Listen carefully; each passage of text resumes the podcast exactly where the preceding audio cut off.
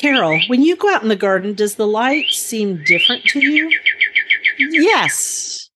The sun is in a different position in the sky. It is less intense. It is. And we're just glad in the Southern Plains that it is great. We're grateful that it's not trying to kill us anymore. Although it's still working on it because it's hot today. It's going to be 99. It's not going to be cool here, but it's not going to be 99. I will say that September skies are some of the bluest mm. skies we have all year. They are. It's beautiful. All right, I'm going to get us started on this episode oh, because we could wax poetic about September skies. But welcome to the Garden Angelists, where we talk about flowers, veggies, and all the best dirt. I'm Carol Michel from Indianapolis, Indiana, where I have a suburban garden measured in square feet. It's about a third of an acre. And I'm Dee Nash from Guthrie, Oklahoma, where I garden on several acres out in the country. We call ourselves Garden Angelists because we are evangelists for gardening. We love gardening and we want others to love it too. Yes, we do. And we aren't afraid to spill the beans and tell all of our gardening secrets the good, the bad, and even the ugly. But that's enough of who, what, when, where. Let's move on to this week's episode. How does your garden grow, Carol? Dee, my garden grows dry. Here too. So we went, we were really dry in May. And then in June, we started to get rain. July, August, we're in pretty good shape. And I went Mhm. out there the other day and I thought, this grass is crispy. So Yeah. I've I've turned the irrigation system back on to water the lawn. So that'll kind of perk it up because you really don't want to go into winter dry because we went into winter dry last year and you can really tell it in the in the spring. So I'm kind of watching, hoping for some good soaking rains. Otherwise, I might water some things I've never watered before. But anyway, Okay.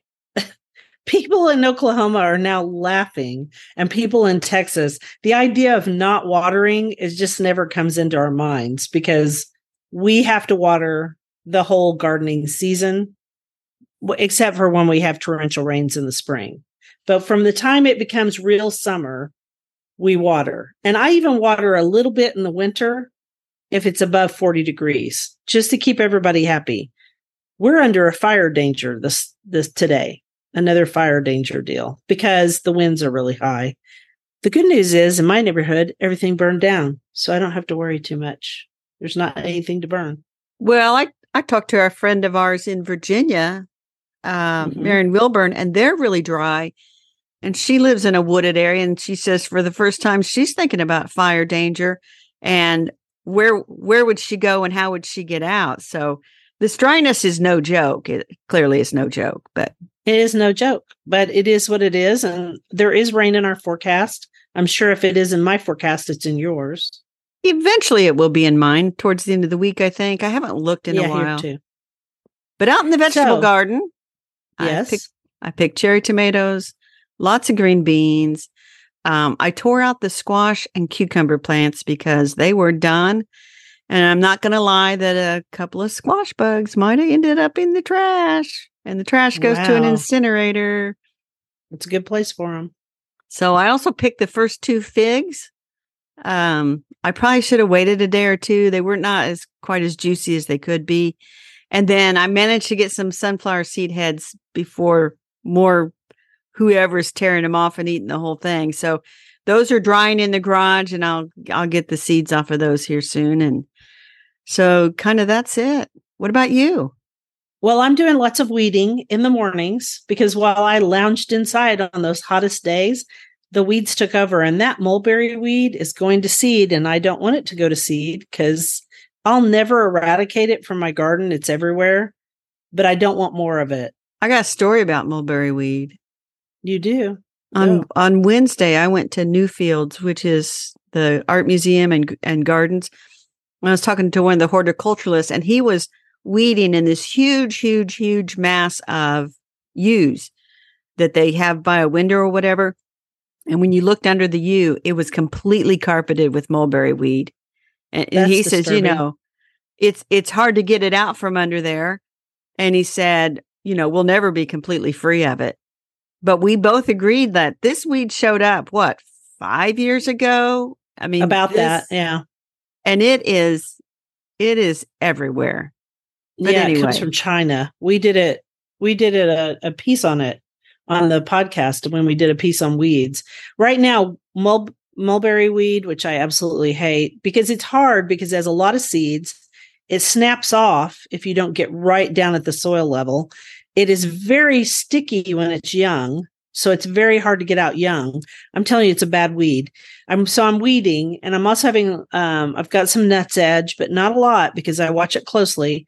I've got honey vine, which is a native weed, but it will cover your whole world. And I'm trying to be careful because I'm kind of watching out for the bumblebee nest because I don't I don't want to disturb them if they're still there, but they might be gone. It depends on what type of bumblebee they were. So let's see what else did I do. I it is really hot this week, but I'm still going out in the mornings and weeding at least at least 30 minutes, usually an hour.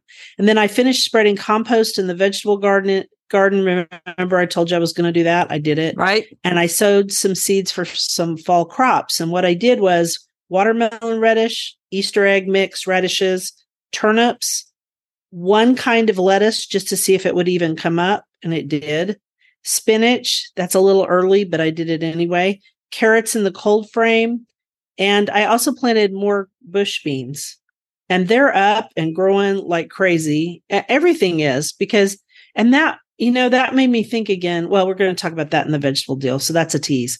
And then I also did a few Instagram videos. I ordered a few more zinnia seeds. Don't laugh. And I don't know where I'm going to put all those zinnias, but I've really been inspired by all the breeding that is going on, all the selection and breeding. And there's just some cool new things. And you know, those seeds I planted about a month and a half ago I do. From the flower farmers down in Texas, Honey Acre Farms. Um, they're up and they're blooming. So I'll take a picture of those for the cool. new, newsletter. They're a beautiful shade that you don't expect to see in zinnias. So it looks really good in the kitchen border. That's all I did this week. I did more than I thought. Yes. As one does. So, favorites. What's your favorite? Do, do, do, do. Do, do, do, do. My favorite is the little zinnia angustifolia, and I wrote a post about it yesterday. I just called it little zinnia. But that baby just pumps out the blooms, very little fuss. It's what they call self cleaning. So it just keeps blooming. Nice little mound. Um, I sowed them from seed because you can't find them. And I am definitely going to get more next year. Did definitely. you say it was zinnia angustifolia? Yes. And did, yes. Okay. And so those are the little ones. And did you have a mix that you bought or No, they um it's the crystal series and it comes in crystal white, series. yellow, and orange. And I brought up bought them from True Leaf Market where you can buy literally 10 of the yellow, 10 of the white. So they have really small quantities. That's nice for people who have small gardens, you know? Yes. And then for my favorite, it is all those little fall vegetable seedlings. They are all up and growing, and I just got to keep them alive during this week because I think next week will be better. And they they seem really happy in all that compost. I mean, like really happy, and that did a lot for my heart. That would be yes, that's good. I should sow some little seedlings. It's too late here to sow any green beans. I don't know if they would even get to the flowering stage, but you could. It's not too late to do little like lettuce and stuff for like lettuce thing. Yeah, I might. We'll see. Do that quote. I'm going to do the quote. Then the flowers became very wild because it was early September and they had nothing to lose. Grace Paley. I looked up Grace you Paley. Did. She's an American American short story author, poet, teacher, and political activist, born 1922, died 2007, wrote three critically acclaimed collection of short stories, which were compiled into the Pulitzer Prize and National Book Award finalists, the collected stories of 1994. That's that's all I know. Super impressive. It's hard to do that. So, yeah, she had her parents were Russian, Ukrainian, Jewish, and she was born in the Bronx. So, um, anyway, quite interesting. And we saw this because you actually saw it, and it's a lady that we follow on Instagram, and she does these beautiful floral pictures do you have her name? Katie Daisy. Katie Daisy. Katie Daisy. Daisy Katie. Yeah, I think her handle yeah. is Daisy Katie or something like that. But You could people should go look. We'll link to her Instagram. We'll put on her Instagram so people can see. And she has a lovely Etsy store and already have a mug and a T-shirt. And you wanted to buy the print of this quote, and and I talked myself out of it. But Uh. then I went and bought something else, so I don't know that it did any good. I buy too much stuff. speaking of buying too much stuff, Gosh. flower topic. I have a big garden, Carol. A big garden. you do have a you do have a big garden. my husband came to me, Bill came to me the other day and he goes, We spend too much money. And I said, Look at this garden out here. I said, It's a very expensive garden. We really need to move somewhere with less land that is less expensive. And he just, he just put his hand out like, "Eh, never mind and walked away. So our flower topic, Sometimes he's thinking of retirement, but sadly, he probably won't get to. yeah, our our flower topic is ordering bulbs isn't the same as planting bulbs, and so we wanted to talk about our tips for ordering bulbs, and then we're gonna It's easy. oh yeah, clickety clickety click. Uh, but let's let's take this in a rational manner. Then we'll talk irrationally. So Okay. The first tip I wrote down was you need to order them soon. These these companies will sell out quickly, especially new vi- varieties. I mean, some of them, if they put out a post of a beautiful looking tulip and it goes viral, it's gone. It's going to be sold out Mhm. because th- they've they get their shipments in from mostly the Netherlands, and so once they've got that cra- crate full and it's shipped over here, there's no going back and saying, "Could you get me another thousand of these?" They're not gonna get. Nope. They're they're limited. Right. So your first piece of tip is order soon. Yes. Second one is make a plan for where you will plant the bulbs so that when they arrive, you're ready. So in my case, last year, I decided to do all those white bulbs in my center, Yes. the white daffodils in my center island, which got burned, but they'll come back. They'll be all right. Um, daffodils, it's really hard to kill daffodils. Anyway, I made a plan before to intersperse those white daffodils around my uh, double flowering Kerria japonica. I can't believe I even remembered all that. My Japanese Kerria. So I did that and I was ready. So there's that one. Number three, three. Go with some tried and true along with the experimenting with the new to you bulbs because tried and true means you know it'll do well, it'll come up, you'll have flowers. You experiment with new stuff, which you may or may not like, but you might be surprised. So it's kind of like be in a rut, but not in a rut. Which would I I would say that's your gardening philosophy period. Be in a rut, but not in a rut. I mean, no, go with tried and true, but experience with a little bit of new to you stuff, right? Yeah. Oh, yeah. Yeah. And then um, I'm more the type that I go, ooh, let me try that new tulip. But I'll say this tulips, you know, just don't let your heart be swept away by tulips too much because voles, everybody loves tulips. Deer love them, voles love them, etc. I just read an article on bulbs that deer and voles won't eat. So Well, the other thing I say, let let's talk about tulips. And in some lot of tulips will not come back reliably the second year. So I would say most. treat them as annuals and pull them up when you're done. And in fact, my my nephew's wife, they're going to pull out some shrubs in front. She's not going to replant till spring. And I'm going to suggest, and this it's not a big area, that she put like a little river of tulips in there, not expensive ones. Mhm. Just put a little river of tulips where those shrubs were. They'll pop up in the spring. She'll enjoy them, rip them out, put the new shrubs in. she'll more than enjoy them. She'll fall in love. You know what you're doing. Okay, number four larger quantities often cost less per bulb, and you can buy from a couple of different companies, um, Van Engelen, and we, we can, well, people can just look them up. It's not England, it's Well, England. we'll put a link. and that, We'll you want to put a link to so them? John Okay. Scheepers is a bulb company everybody's familiar with. That's the retail. Yeah. you can flop arm. right over to Van Engelen, and then instead of ten bulbs for ten dollars, Oh, it might Yeah. be a hundred a hundred bulbs for fifty. So it's like it's the wholesale price. Right. And usually their quantities start at 50 on most bulbs and then up. So I know 50 tulips sounds like it's a lot, or 50 daffodils, but it's really not. Yeah, It's- or I mean, 500 crocuses. Not really that many. yeah, because Carol grows a lot of crocuses. I don't because voles and stuff eat them. Yes. Okay, so um, five. There you go. I was Ready? I was at the hardware store and they had bulbs for sale in packages. Do not be tempted to buy the bulbs now. It is way too soon to plant them. They aren't always the top size that are in the retail stores, sad to say. And in my case, I usually target around Halloween to plant bulbs, and I think you target mm-hmm. Thanksgiving. So Yeah, I usually do it around Thanksgiving or between th- Thanksgiving and Christmas, but that's a really busy time. I will I usually do it once we get good and cold. That's when I do it because you have plenty we have plenty of winter usually. But, you know, here's the thing about bulbs.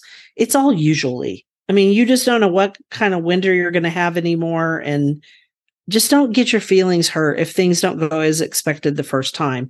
Now, I like your exceptions and I want you to talk about those and then I'll talk about how those don't work well in Oklahoma. okay, so before I get to the exceptions, I will say that Oh, if you go to the store and it's late uh, uh, October, early November, and they got bulbs marked down to practically nothing, I I Mm-hmm. have been known to get some of those practically nothing bulbs and throw them in the ground. It's not much money, Me very too. little effort, and you know, good stuff will come up. So the things that should be planted as soon as you get the bulb, and that would be colchicums and autumn crocuses. These are things they will send up shoots in the spring and they flower then in the fall. And I'm going to start watching mm-hmm. for colchicums and crocuses in the next week or two. And then snowdrops. If you get snowdrops, they don't like to be out of the soil very long. So they should be planted right away mm-hmm. in Indiana. How about in Oklahoma? I thought of something. Well, and I thought of two more things. So, uh, lilies. Lilies aren't technically a bulb, but they're sold as a bulb. Um, and they need to be planted as soon as you get them in the mail. And you're not going to really find a lot of lilies locally in Oklahoma. You might at the big box store, but my advice is always order your bulbs because unless they're just on sale and you're walking by and you think you'll take that, because here's the thing, you'll get them and they're really supposed to be planted and they'll and they will have been held in storage someplace that isn't hot. So there's that. So lily bulbs need to be planted now. I I think the same with lycoris, you know, the naked ladies Yes. and the um, other one, the lycoris radiata and lycoris squamigera. I think those both need to be planted now too because they need a little warmth. and so I would plant those. And here's the thing I don't know about the lycoris, but the autumn crocus and the colchicums, if you get them now and you Mhm. plant them now, you'll actually get bloom this year. And then they'll come up with just foliage in the spring and then they'll bloom again in the fall.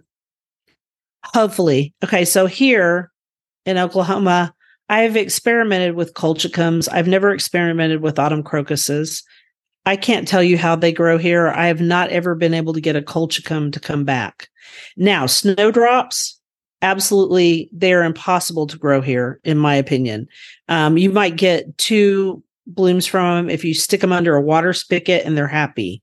And, you know, actually, snowdrops like to be replanted when they're in the green. Yes. So it's even more complicated. But my answer for snowdrops is to grow leucojum. Leucojum is summer snowflake. Leucojum, Yeah. it's not aestivum, I don't think, but it's Gravetye. gi- It's Gravetye giant. Anyway, that plant will not only grow well here, it will multiply, and you will have a sea of white leucojum. They don't look anything like snowdrops because they're taller, but snowdrops are tiny, and you just need to go look at those beautiful pictures from England if you live in Oklahoma. Yes. And I will say this about the leucojum. Oh my God. Those things, they take off here and they can.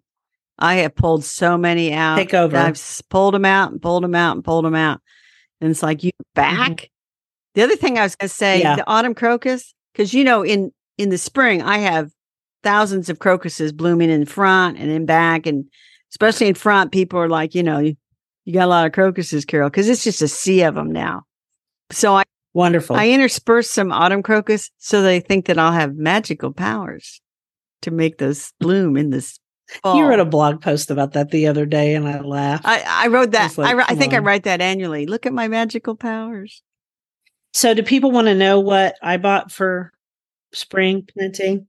Well, your list is longer than mine. So yes, let's hear what you bought and some rationale to help other enable other people.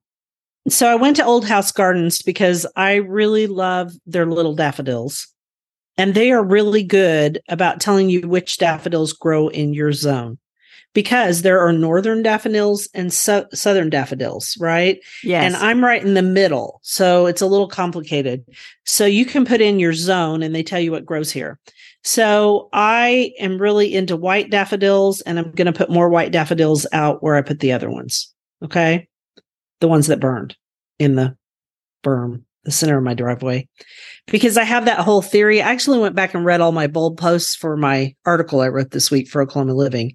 And even though I ordered these ahead of time, it actually fits in with my philosophy, which is plant things that you really want to see close so you can enjoy them. It's how to love your garden more. So I bought WP Milner. It's a pale yellow that fades to white. Dawn, which is white with a yellow cup. Stop Ginny- a minute. Stop a minute. I got to look up this WP Milner. Okay. Can I go on while you look it up? Well, no. well, I I've got my question answered. Okay. What's my your question? My third grade teacher was Miss Wanda Milner, and I thought, wonder if this was named after my third grade teacher. It was not. No, It's from Named after 1869. man, probably. Okay. So Jenny Daffodil, which is a small white with a long cup, and then Papillon Blanc Daffodil, which is white, hence the name Blanc. And then I bought, while I was on there, I bought oxblood lilies because I don't have any. And I was like, why don't I have oxblood lilies? That seems odd to me because they grow really well here. And then, and there- and then I realized why because they're really expensive. Three bulbs was high, believe it or not, but they do multiply. That's that's the same with Lycoris, the surprise yeah, lilies. Lycoris are high too. Good They're very expensive. And I look at mine and thinking, gosh, I mean, I've dug and divided and spread them all over. And I know I've got a neighbor around the way and they've got massive clumps of them. And I says, you could dig and divide these. But Yeah, we divide. I divide mine quite often. Now they fuss. Those Lycoris really fuss when you move them. It takes them about a year or two to get their groove back, but it doesn't matter.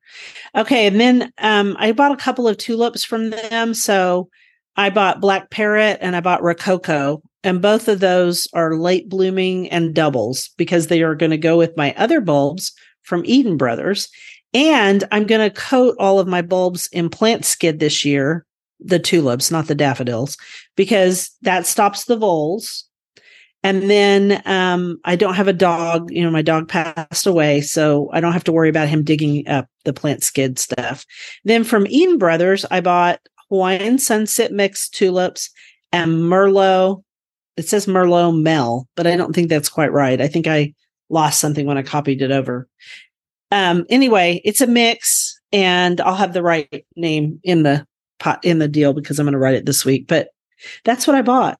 you know, and I I did go out there to Eden Brothers and they've got some beautiful, beautiful, Oh my gosh, beautiful those tulips. I can see why you bought some. Now, the way my garden is set up and everything, I thought I just don't have a spot for those that would do them justice. And I'm I'm really honing in on March the 31st, which is Easter, and it'll be very early. And so I was thinking, what's going to be blooming on March the 31st? And I thought, ah, those tulips won't be blooming. I mean, they'll be nice. No.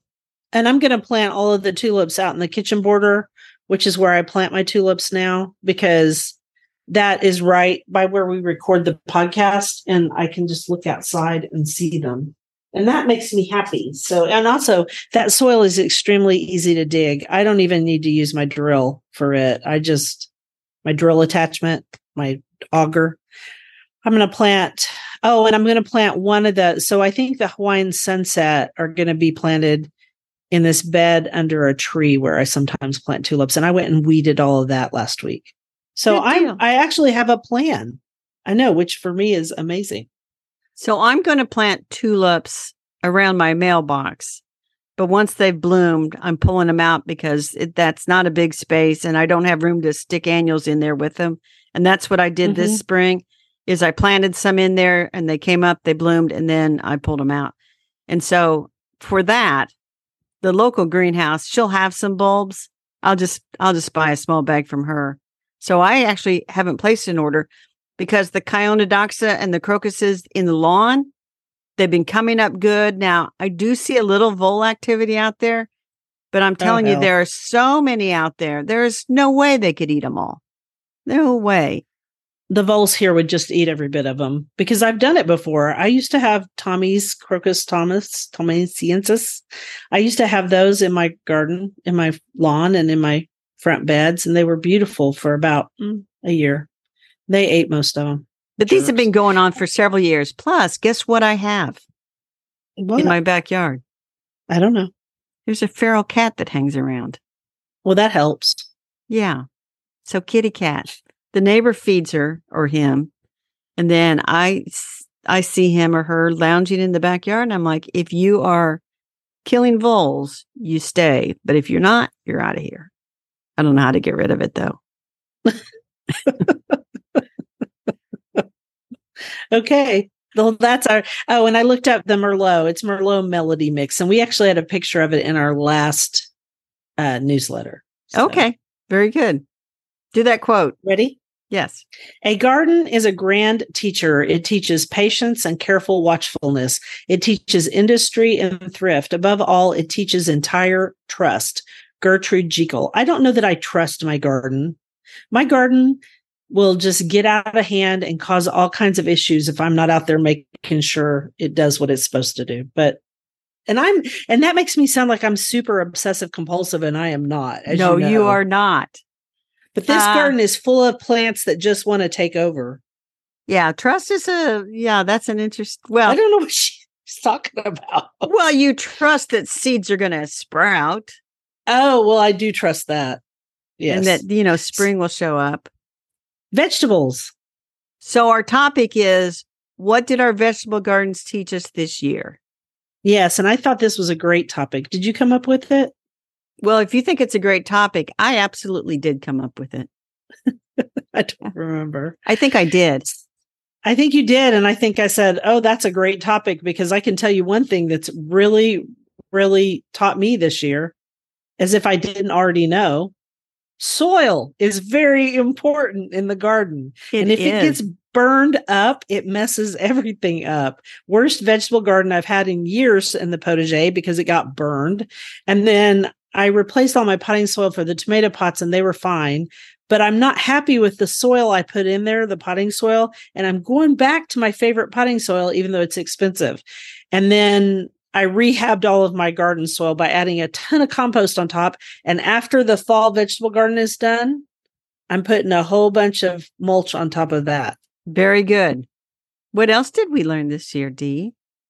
Stress plants attract bugs. I had more bugs than I've ever had in my entire life. Bad bugs, bugs that are irritating. What about you?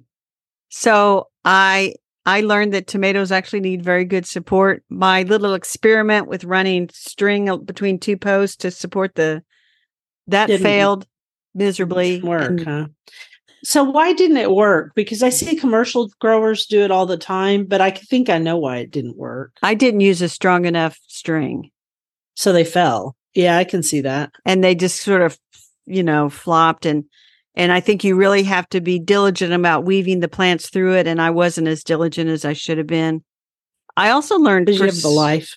yeah raccoons unbelievable. Oh they just kept i just hardly got any big tomatoes because they kept eating them i'm so You need to hire someone to remove the raccoons. well you know my neighbor next door he's feeding them when he feeds the feral cats. So it's a happy life here for them. It's a happy life. Well, they got tomatoes to eat at my garden and they go over to his place. And anyway, I'd hire an extermination company to come in and relocate them to the woods where they should live, not at your house. yes, That's just my thoughts for next year. Anyway, uh, what else did you learn? I learned that if you plant green beans every few weeks, you will get green beans all the time. I have been eating green beans all summer long since, I don't know, into June. Okay, I'm so jealous because my green beans were totally eaten by bugs and had every kind of disgusting disease, and they were stunted like everything else in my garden. But that's okay. I've got some now coming up. I'm just now starting to see some Mexican bean beetles eat on them a little bit, but they've been just as clean as can be. So many Mexican bean beetles here. But go ahead. I also learned that all not all squash plants produce the same. So I That's planted a light green variety called I think it's Denier Dern- Denier Denier. I don't I don't think I've got it written right. I got a ton of those. And then I planted one called Max's Gold, which is the gold color. Got a ton of those. But Black Beauty, which is an old standby, I didn't get very many off of that. I don't I don't like Black Beauty anymore. There are better um, varieties of squash out there, in my opinion. Yeah, so I, I'll probably skip Black Beauty and go with something else. But uh and then of course It's Dirani, D I R A N I. okay. And you know why you got you know why it's so good? Because it's Middle Eastern. And those Middle Eastern squash, they're like the squash that come out of Mexico, the light green ones. They just produce a ton. I have a lot better luck with with those. But keep going. Uh the other thing that I learned uh, well, and you've given up on squash because of the squash bugs. Mostly, yeah. Uh, they show up, but they show up later in the year, and then you know I pull the plants, put it all in a trash bag, send it to the incinerator, and they get boned up. As soon as I have blossoms on the plant, they show up here. No, the no. moment. Yeah, I live in Oklahoma, not Indiana. Okay, what next? Um, I learned that Blue Beauty is a fabulous slicing tomato with dark shoulders. I had not grown that before, and I that is one slicing tomato that I have gotten some from, and that's on my ooh grow that again list. Hardly any disease on it because which goes to my next lesson, which is trust the seedlings. My seedlings all did great once they got growing, but it took them a while to take off and I you remember I panicked a little bit and I thought, "Oh my gosh, these these tomato plants aren't going to do anything." And so I got some store-bought tomato starts and then my neighbor gave me some and those have hardly done anything. They they petered out much earlier. So I'm going to trust my seedlings next year. Good idea. And so what you're saying is you trusted them better than the store bought plants because I agree. They did better. They started smaller, but they they really went running past the store-bought ones and those store-bought ones, they're just terrible. I will say that if you buy seedlings from someone like the Tomato Man's Daughter or Edward Joseph Farms, people who specifically grow them in your locale, you know what I mean, who care Yes. about their crop, that's almost as good as you doing it yourself. Yes. When you buy them from the box store or wherever, those seedlings have been through a lot of um, stress before they ever even get to the parking lot. They have, So- and I suspect. And so I bought like a little six pack of them, and then my neighbor gave me some he had left over. I suspect that they treat them to keep them short so that they don't get too gangly in those little six pot, six, six per thing. Oh, growth inhibitor. Yeah, I Yeah. bet they do. And which so, is not exactly what you want, but um I, I mine always happy. are better. Yeah. I'll say that about my peppers too. Remember my shishitos and I couldn't I forgot to start any and I couldn't find them anywhere, blah blah blah. Well, I bought some at a box store and they looked good, but they were terrible producers. They were just terrible. So, and that wasn't in the potager, so it's not the fault of the soil. That was in the, the pots. I I will definitely grow my shishitos from seeds again. So, what was your last piece of? Learning? potatoes, are they worth it? Oh my gosh, worst potato crop ever. Yeah, I was very envious because I watched Gardener's World and um, oh, I can't think of his name now. All of a sudden, he's one of the ones we really like. Anyway, he did a big tub of them. It wasn't Monty. He Adam, did a big tub of them. It was Adam. Yeah. He turned that tub over and there were lots and lots of new potatoes. And I was like, I got like the most pitiful harvest ever. But I will say he actually tried. I didn't try too hard. Now, if I was an Instagram influencer, what I'd do, I'd go to the store and I'd buy a whole bunch of little potatoes and then I'd bury them in there. And then when I turned it over, there they'd be. golly, you think that's what Instagram influencers do? I ain't That's saying nothing. Okay. So what we both learned is that no year is going to give you the perfect crop of everything. And that's true. Yeah, No year is the same either. Exactly. So green beans, you're going to try again, of course. Both of us, Yeah. And I did. both of us skipped yeah. the cabbages, broccolis, and I didn't start my purple sprouting broccoli. I thought, you know what? I procrastinated enough. Are you going Mm. to grow it in the spring? Probably. Yeah. So I'm not anti people growing all of the cole crops that you have to start ahead. It's just um, you need to have them covered because the cabbage butterflies, they're everywhere. Yeah. And if you grow stuff in the fall, it's always better. Your fall garden is better for fewer bugs because it is. You know, some of the bugs have have finished their life cycle and aren't laying eggs anymore, which is so appreciated. It is. Uh, summer squash okay. you've given up on, and I'm going to give. I'm not Mostly. giving up, but the squash bugs come later for me, so I can get a decent harvest. Both of us would agree that tomatoes are more complicated than you think but they're really wonderful and worth growing. And next year, I'm going to try to grow a second crop. I'm going to start seeds indoors in the summertime so that I can have a fall crop of tomatoes because I know I can do it. I just am going to do you it. You can't do that here, but so yeah, I'm going to try.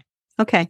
And I suggest people should grow both determinate and indeterminates of tomatoes because you're just hedging your bets and also grow some heirlooms and some modern hybrids because then you get the best of both worlds. What do you think? I think you are right. And so, going to grow vegetables again next year, Dee? Of course I am. I'm growing them this fall. So, yes, I will. And yeah. the answer for me is, of course I will too. Why don't you do that next quote? Because we're going to talk about books. There is space on everyone's bookshelves for books you have outgrown but can't give away.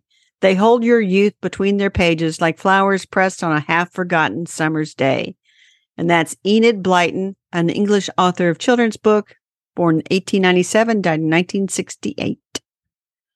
That seems a golden time for books. It does. Um, people who were born in the late 1800s and went on through the 60s. Um, so you asked, what is a book from your childhood that you can't give up? Well, how about you? Well, so I laughed and said it's at, at Rodale's Organic Gardening that I started checking out of the library when I was like so 10, 11 years old. Of course, I read a lot of fiction too, but that book just keeps coming back around. And so, um, but I do remember another book, and I don't know the title, but it was about these kids who go to visit their grandparents for the summer. And like day one, they're exploring some, you know, back of some closet that nobody's been in for years they discover a treasure map. And so, you know, that sets the course for the whole summer. And every beginning of summer, I think, wouldn't it be great to discover a treasure map? And I wonder what that is because it's got elements of um, C.S. Lewis because they discover they're in a grandparent's house and they discover a wardrobe where they walk through it's and find a whole that. world. It's a treasure map. No, because there's no map. There's no treasure map. I don't know that book. So, but there's an Instagram account called My Old Books, and uh, it's, yeah, a, it's peas peas porridge press. Yes, and so you can direct message her a description of the book, and then she'll post it and ask people to comment if they happen to know what the title might be. So I thought maybe I'll put together a short description of that book and see if anybody recognizes what that might be. Oh, here's one post, and I know exactly what it is. I'm trying to find a historical novel I read during the 90s. A girl, an orphan, is going to be adopted by a couple she finds intimidating. I think they're German or Swedish, and there's a language barrier. So she goes on a quest to find a different family home, but every possibility ends up not working out. And she accidentally swaps babies around while babysitting, I think. Lots of hijinks. So um I've never heard of that book. And but a lot of people figured it out. What is it? Well, someone thinks that it is Bloomability by Sharon Creech. I never heard of it. And then there's an another person thinks that it could be Gratefully Yours by Jane Buchanan. Never heard of that and one. Joan, Joan Lowery Nixon wrote The Orphan Train Children, which I read. That's not it at all. So um, I think that's a fun account. It is a fun um, account. And the other thing, this is this is going to tell you where my mind was. And I'll tell you, it's fifth grade. Okay. Okay. We had a science book and the there were four pictures on the front cover. And one picture was somebody in a greenhouse. And I used to look at that picture forever and a day thinking, that's what I want to do. That's what I want to do. Well, of course, because you were checking out Rodale's organic gardening. So, but as a kid, I don't think anybody could ever find a science books from the That would have been from the late 60s, like 70, 1970, 71. Would oh, that's this science book. Anyway, what was your book from your childhood? Oh, mine was there were two. Black Beauty, which I read and checked out so many times. I think I wore the book out at the library, and Little Women. And I have multiple, even to this day, I have multiple copies of Little Women. Like one day, one of my friends said, Have you read Little Women? And I just went around the bookshelf and sent her pictures of every, because I've got the Penguin Classics version. I mean, I've got them all. Uh-huh. And so I got the illustrated version. Anyway, and then because of this question, I ended up buying another copy of Black Beauty while I updated these notes. See, you're I, I did want to say this. I do miss the library card in the back of the book because I like do too. that Rodale's organic gardening. I mean, my name would be like over and over and over. And wouldn't it be fun to get that for Black Beauty? See, D D D over and over and over. yeah, Deanne, Deanne. I was Deanne back then. Two words. Um, yes, and I'm just gonna say it's my birthday week, so I mean, I did buy myself a birthday present. Little Women. No, I didn't buy Little Women. I have every copy of Little Women, including the Mr. Boddington copy. What did you buy? No, it was Black. I bought Black Beauty. Oh, you bought Black Beauty. Okay, I I misunderstood. bought the I bought the Puffin Classics one that's cloth bound. You know the really. well, of course cool you ones. did. it was my birthday. None of that It has anything to do with on the bookshelf. We have a new book. It just came out this summer. It's called Why We Garden: The Art, Science. It's pretty. Um, let me finish the title. Why We Garden. The Art, Science, Philosophy, and Joy of Gardening by Claire Masset. And I asked for a review copy of this, which I got, and then you, I held it up, and you said, "Ooh, that's pretty. I want it." No, you. I got a rec- You got me one too. Oh, okay. I got a review copy. okay, good. This is not one I bought, but it is pretty. Um, I think it does fit in with our previous topic because it's attractive, like like a children's book. Yes. And it's got some it's got really nice um illustrations in it.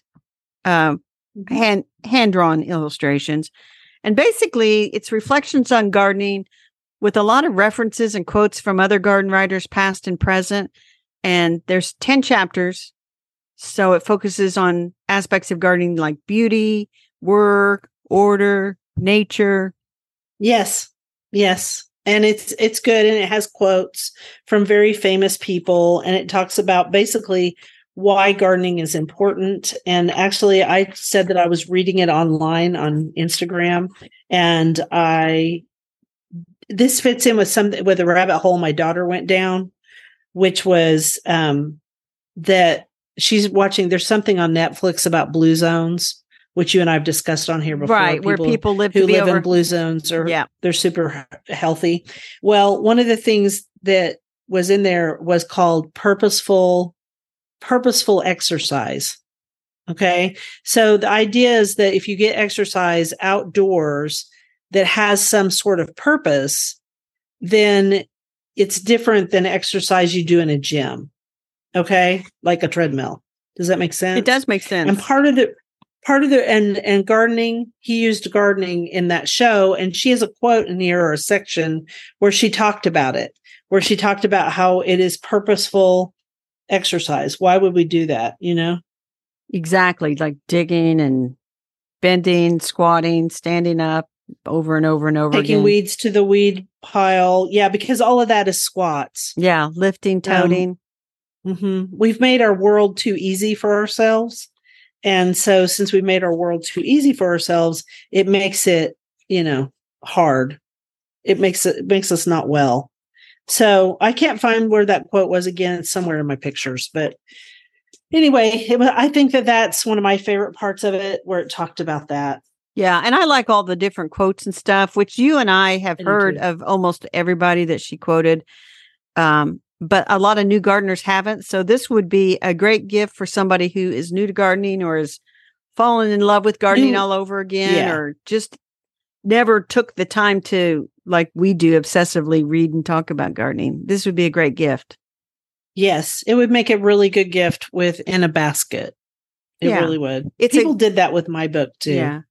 It's a good bedside table book too to pick it up and instead of picking up your phone to scroll mindlessly through Instagram or Facebook or email, you could pick this up and just choose a chapter. The cha- you can just pick a chapter, read a chapter, and you'll find something new. Every time you read it, you'll find something new. So it's Yeah. really nice. It is nice. There's a lot of work that went into it. So And that's I, I I enjoyed it thoroughly. Why We Garden, The Art, Science, Philosophy, and Joy of Gardening by Claire Masset. There you go. Okay, are we ready to move on to dirt? You want me to do the quote? Yes, please. Often I hear people say, How do you make your plants flourish like this? What is your secret? And I answer with one word love. That's by Celia Thaxter. And anybody who's a gardener has read her book, which is about gardening in on an island on her her little plot, her little windswept island. It was one of the very first books I read. Off the coast of Maine.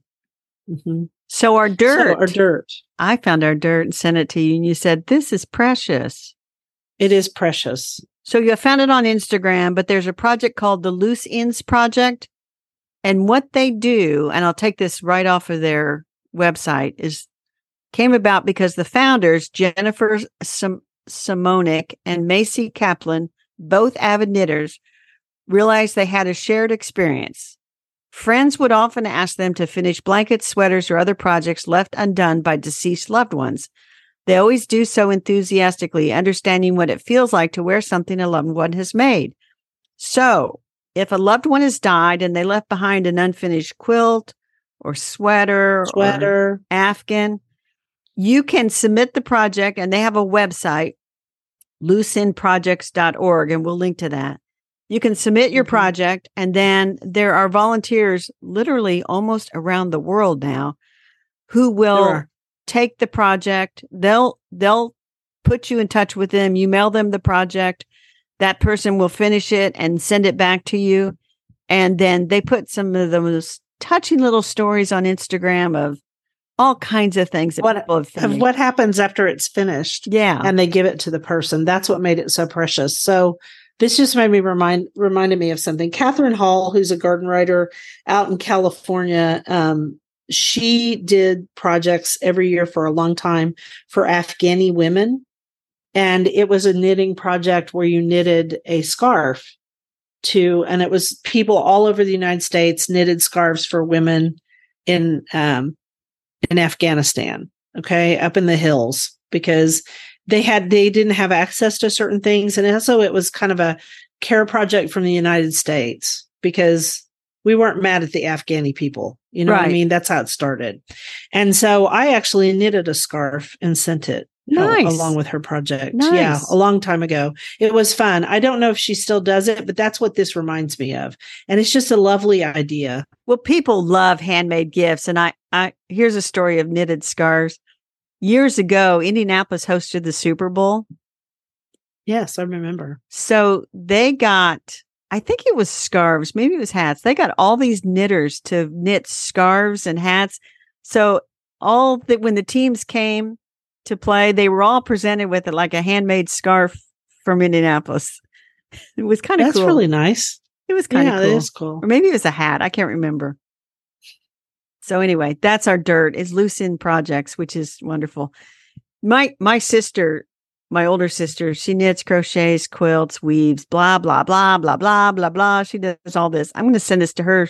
She could finish up so many things, but she always gives. she could She gives us nice handmade gifts that have like a an element. Like she, there was a pillow cover that my mom loved when she was in the nursing home. It was white and had little balls on it. It was just soft. She made little snowman angels out of that for all of us for Christmas. Wow she is creative Yeah, very creative. But anyway, that was our dirt. I'm going to do the next quote. I have only done one sensible thing in my life to cultivate the ground, and that is Voltaire, a French writer and activist who died in 1778. He's a very, very famous French author. I read some of his works in French. It was very hard. Okay, that was back when I thought I was going to have a minor in French.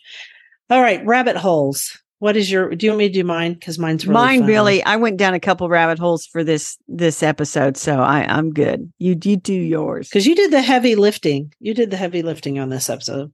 All right, mine wasn't about gardening at all. quite by chance last night, Bill and I found a movie on Acorn called The Lost King. And I read the description and I said, Oh my gosh, Bill, this is when they found Richard the III. And he goes, Was Richard III lost? I said, Richard III was lost. His body was lost. And I said, Carol and I actually put this on the podcast once, right when it first came out.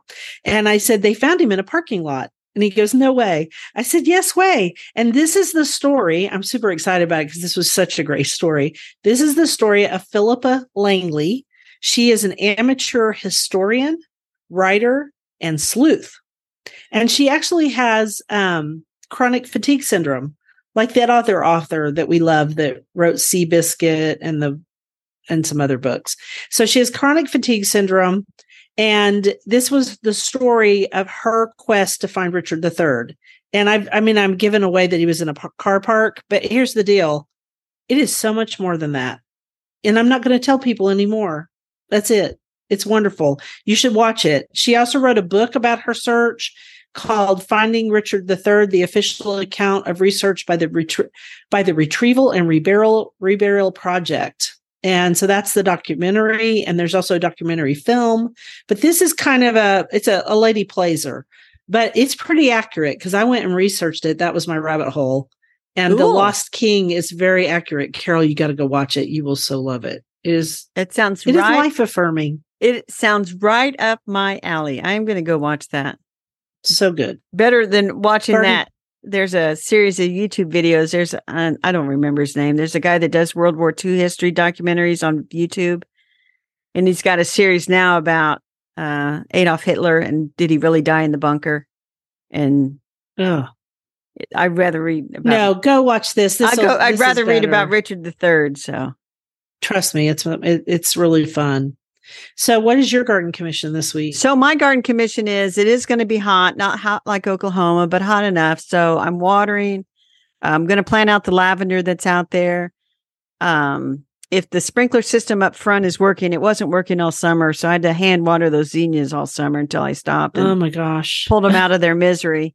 Um, I might get some mums planted up at the entrance, but I'm not. I'm kind of waiting for the heat wave to subside. But that's that's about it.